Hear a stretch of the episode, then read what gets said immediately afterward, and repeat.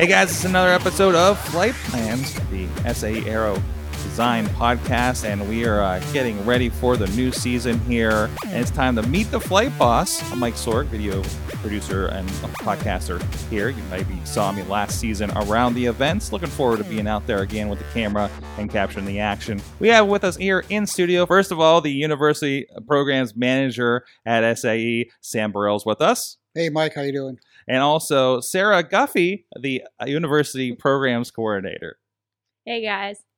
And uh, on the line with us is the flight line boss and chief judge with SAE Aero Design, Glenn Cashin. How you doing? I'm doing fine, Mike. Good talk to you. It'll be great to. Uh, I'm looking forward to this and learning more about uh, what you do out there.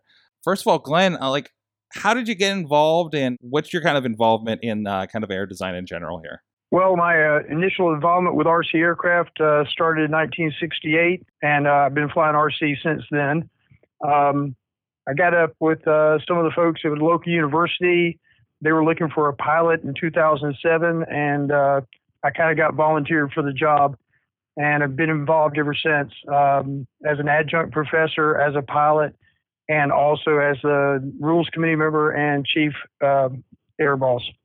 Excellent. And tell us a little more about like what, what does your what does your job entail when you're uh, on the site for uh, these these events? Uh, my general job as the flight boss and chief judge are to make sure all airplanes and all flights are conducted safely and in compliance with the rules. So I'm out there making sure all airplanes are safe, all the flight line is safe, and uh, making sure the planes take off and land where they're supposed to, and make sure nothing comes off the planes of course, you know, there a lot, goes into uh, making this a smooth operation to get so many teams as many chances they can they can in uh, a day on the field. Can you give us a basic idea of what a team needs to do to prepare to fly as they approach the flight line? Well, the different uh, different classes, the micro class, they come out, they uh, are wearing their safety gear, always wearing their goggles and their uh, safety helmets. The uh, pilot checks the controls, and um, the student enters the launch zone and launches their aircraft. They fly the circuit and then come back and land. Uh, so the micro class is pretty simple, taking off and landing by hand launching. The regular class, they are staged up in a line. They come out. Uh, they're told to put their plane on the line with their mains on the starting line. They roll out down the field and take off, fly to the first cone, uh, make their turn, come back, fly their final cone, and land inside their landing zone. The uh, advanced class is slightly different. They get to take two passes by their landing, uh, their drop zones. So they can take an upwind drop, a downwind drop, or two up or two down. So it gets pretty interesting and, and kind of complicated when they're flying. Takes a little more time. But uh, this year, the advanced class is going to be dropping multiple payloads, which I know you've covered on previous podcasts. Uh, and it's going to be very interesting to see the howlers come out and see the CDAs flying around and uh, watching the water bottles drop and bounce and burst and uh, kind of explode into the air. So it's going to be a whole lot of fun watching all that happen. A lot of new action this year for sure. Of course, the first day is the uh, welcome ceremony and the mandatory uh, uh, event for everybody. How is how how important is it that uh, everybody does attend that and absorb that information? The uh, Friday night meeting before the all hands meeting is what we call it. Uh, is where we discuss all the rules, the uh, local modifications that may happen. Different airfields are different sizes. Uh, prevailing winds are different. Local clubs have different rules, and contest directors have different uh, regulations that they want to follow at different fields. So that all hands meeting is where we clarify all these items. A lot of points have been lost because teams did not attend that meeting, did not know where the landing zones were or what the proper protocol for entering or leaving the runway. And uh, we've had a lot of teams lose a lot of points simply because they didn't come and attend that meeting. The other nice thing about it is we generally do a prize giveaway. I'm sure we're going to probably continue to do that and the teams that are there not only get a reward of getting extra points of knowing what's going on and they're more efficient on the flight line and safer, but they also get an opportunity to win some nice prizes. Excellent. You spoke a little bit to the advanced class, and of course, uh, we went more in depth with it on another podcast here uh, in your feed that you guys can check out. Uh, uh it's a totally a new arena uh, for this year and, and this. Um, can you shed a little bit more light on what to expect, differences in the process, and and what more they need to kind of pay attention to for this new uh, advanced class? Okay, well, both the uh, regular and micro are just going to fly one circuit and come to a stop inside their proper landing zones. The micro being 200 foot long by approximately 50 foot wide, and the regular class being 400 feet long and approximately the width of whatever the runway is. It varies per location. The advance varies significantly because they get the entire use of the runway for takeoff and landing as long as they do not depart from the runway on landing. And they have to drop their CDA outside of the drop zone, uh, which is 200 feet away. So they have to drop it. Their glider has to glide autonomously all the way to the target and land inside of the target for them to score points. Then they can pass over the target area and drop their uh, habitats or their uh, food supplies, which are represented by water. So it's uh, there are different altitudes they drop at. The CDA has to drop between 50 and 100 feet outside of the drop zone, and the uh, drop zone for PDAs for the um, water bottles and the uh, habitats is 100 feet. So they have to be 100 feet above the drop zone to make that drop. It'll be very interesting to watch and should be tremendously entertaining. A lot of moving parts there. Looking forward to that. Can you speak a little bit to the advanced class frequency request process for 2019? Uh, in the past few years, we've been using FPV systems. And since it's an international competition, there are a multitude of channels that are available for FPV. Uh, more items have become commercially available, so those frequencies are being more utilized, and it's a smaller group of frequencies. Also, with the advent of FPV uh, racing and drone racing, the uh, there's a large market for certain frequency usages. So, what we've come up with this year to reduce interference is a request for frequency.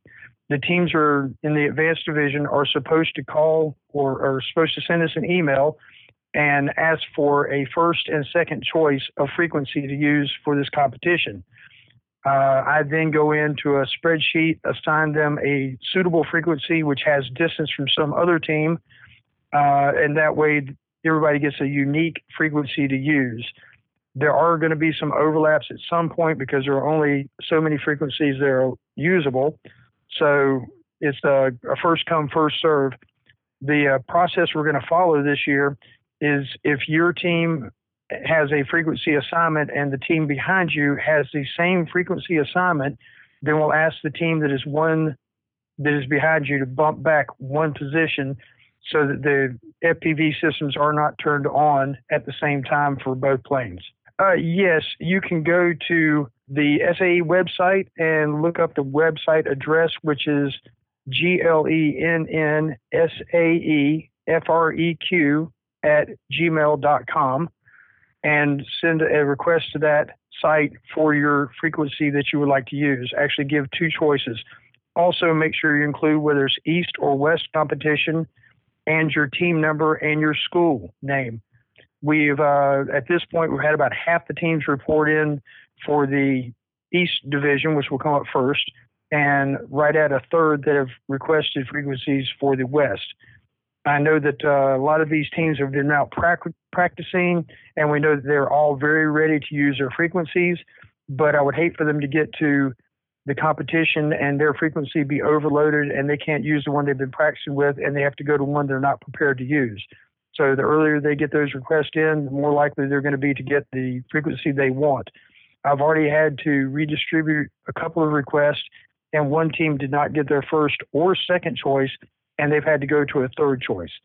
So that information really needs to get into us as soon as possible, and I will uh, assign the frequencies and send emails back out confirming what your frequency is for which event. Yeah, and like Glenn said, if you go to the newsfeed at saeaerodesign.com or if you look at the app on the news section, um, we posted it a little while back, but it's about um, uh, the title of it is New Advanced Class Frequency Control Process. And that's where you can find Glenn's email that he stated a few minutes ago and all kinds of information about it. And it's also available on the FAQ as well at saeaerodesign.com. So it's definitely there. You can always email us at collegiatecompetitions at sae.org if you have any confusion on where to go, but um, definitely, definitely look into that so that you can get it squared away.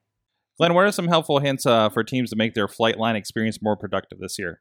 Well, the uh, first thing I would say is to make sure they're prepared. They have all the items they need on the flight line. Their radio is ready. Their pilot is ready. The plane has been checked out and rechecked. Teams will wait in line for 5 to 10 to 15, 20 minutes. And that's a good time to check your plane over. Make sure all the clevises are tight. Make sure the prop is tight. Wheel collars are tight. Little things like that that cost points. Uh, the idea here is to score as many points as possible and to fly safely. So if the team is prepared well and they do their extra safety check before they get to the flight line, they limit the number of surprises they have when the clock starts. With the micro division, they only have 60 seconds to get airborne once they enter the, the square. The regular class has two minutes once they get to the flight line to put their plane off the runway. The advanced class gets three minutes, but they also have to uh, set up their computers and have all the data linked down and all the FPV link. This has been a problem in the past, and since we've gone to electric, I think reducing the vibration and the interferences caused by high frequency motors will expedite that takeoff process. And I'm hoping that the students will take the time between now and the competition to test their equipment and see if they can speed up their processors and speed up their boot up process. Doing those things and being prepared well in advance of the competition makes for a far more fun competition. It allows them to do things that they should be, which are interacting with the other teams and learning new things and learning about other cultures. And it allows them to intermingle with uh, the vendors that are there and the corporate sponsors that are there. Uh, because this is a, it's much bigger than just an aero competition. It's a way for them to intermingle and meet other people interested in the same thing they're interested in, and also possibly get jobs. Yeah, that's uh, that's a good point, Glenn. Thank you. One of the one of the things from SAE standpoint is you have to remember Glenn is the you know when we talk about the flight line boss, uh, that is a very very descriptive title for that position, and I should say that volunteer position Glenn has assumed over the years. Um, a lot of what Glenn does ensures not only the safety of the event but ensures as many people um, as, or as many flights as he can, uh, given the time we have. So please, when you come up to that line, uh, Glenn will be there. More than likely, he'll have a, a, a vest on, an orange or green vest, and he will tell you what to do, how to do it, and when to do it. And if you listen to him, help him out with those instructions, he will make sure that you have as as successful as a flight as you possibly can. What are the things you've seen over the years, and uh, what kind of stuff should teams uh, avoid doing? Well, over the years in this competition, I've seen lots and lots and lots of successful flights. Uh, many teams in high levels of celebration. I've also seen some very disappointing crashes. Uh, I've been a pilot during some of those unfortunate instances. Uh, we call them opportunities for learning new things about new aircraft uh, from the inside out. Uh, we also call it freeing up equipment for another airplane. Um, the one of the biggest things that I think is important is that the uh, the flight line stays safe and that uh, you're always monitoring your aircraft and all the possible things that could happen. Uh, for pilots, I always make sure they understand that they need to be looking for where does this airplane have to go in. Uh, one of the most unfortunate parts of my job is uh, I'm generally standing with a pilot. I'm their caller. I'm talking to them about what's going on. I'm checking the runway, make sure it's clear for their takeoff and landing. Uh, but the worst thing that happens is a plane gets out of control or starts to fly into an out of bounds area, and I have to tell the pilot to put the plane in. Um, that's an unfortunate situation that happens. It does happen about once every two events. And I know that there are students that put hundreds and hundreds of hours of research and building time into these aircraft. And universities have put out tens of thousands of dollars to get students to the event. And it's uh, it's unfortunate when I have to say it, but when I tell you you have to put it in, you have to put that airplane nose down and put it in the ground.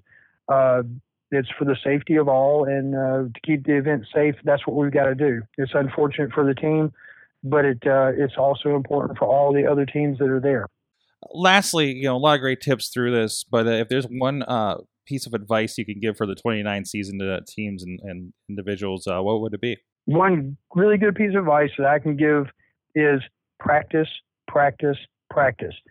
Practice going to your airfield. Practice making sure you got everything you need when you get to the flight line. Practice all your safe habits. Make sure you have your safety gear, your glasses, your goggles. Make sure all your batteries are charged, particularly your flight batteries and transmitter batteries. Uh, if the battery fails on you to not let you take off, that's a lot better than a plane that takes off and we have no control over it. Um, practicing makes for preparedness. And if you're always ready for any question that might come up, then you're always prepared for any event that may come to you. And uh, as a full scale pilot would say, you're always looking for your next landing spot. You always anticipate something is going to go wrong. So if you're ready for anything, then only good stuff can happen. Excellent. That sounds like a good point to uh, close out on. Uh, thank you so much for joining us, uh, and uh, looking forward to uh, uh, seeing you in the competitions this year, Glenn.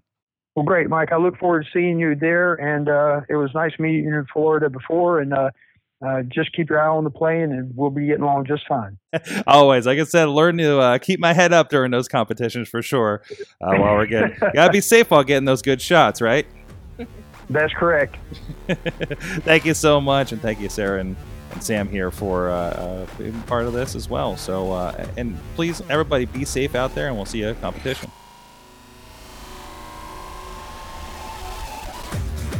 Thanks for listening to Flight Plans, the SAE Aero Design podcast. As always, we want to hear from you, so email aerodesign at sae.org. The show notes for this episode and all others can be found at aerodesign.fireside.fm. Stay safe, and we'll catch you next episode.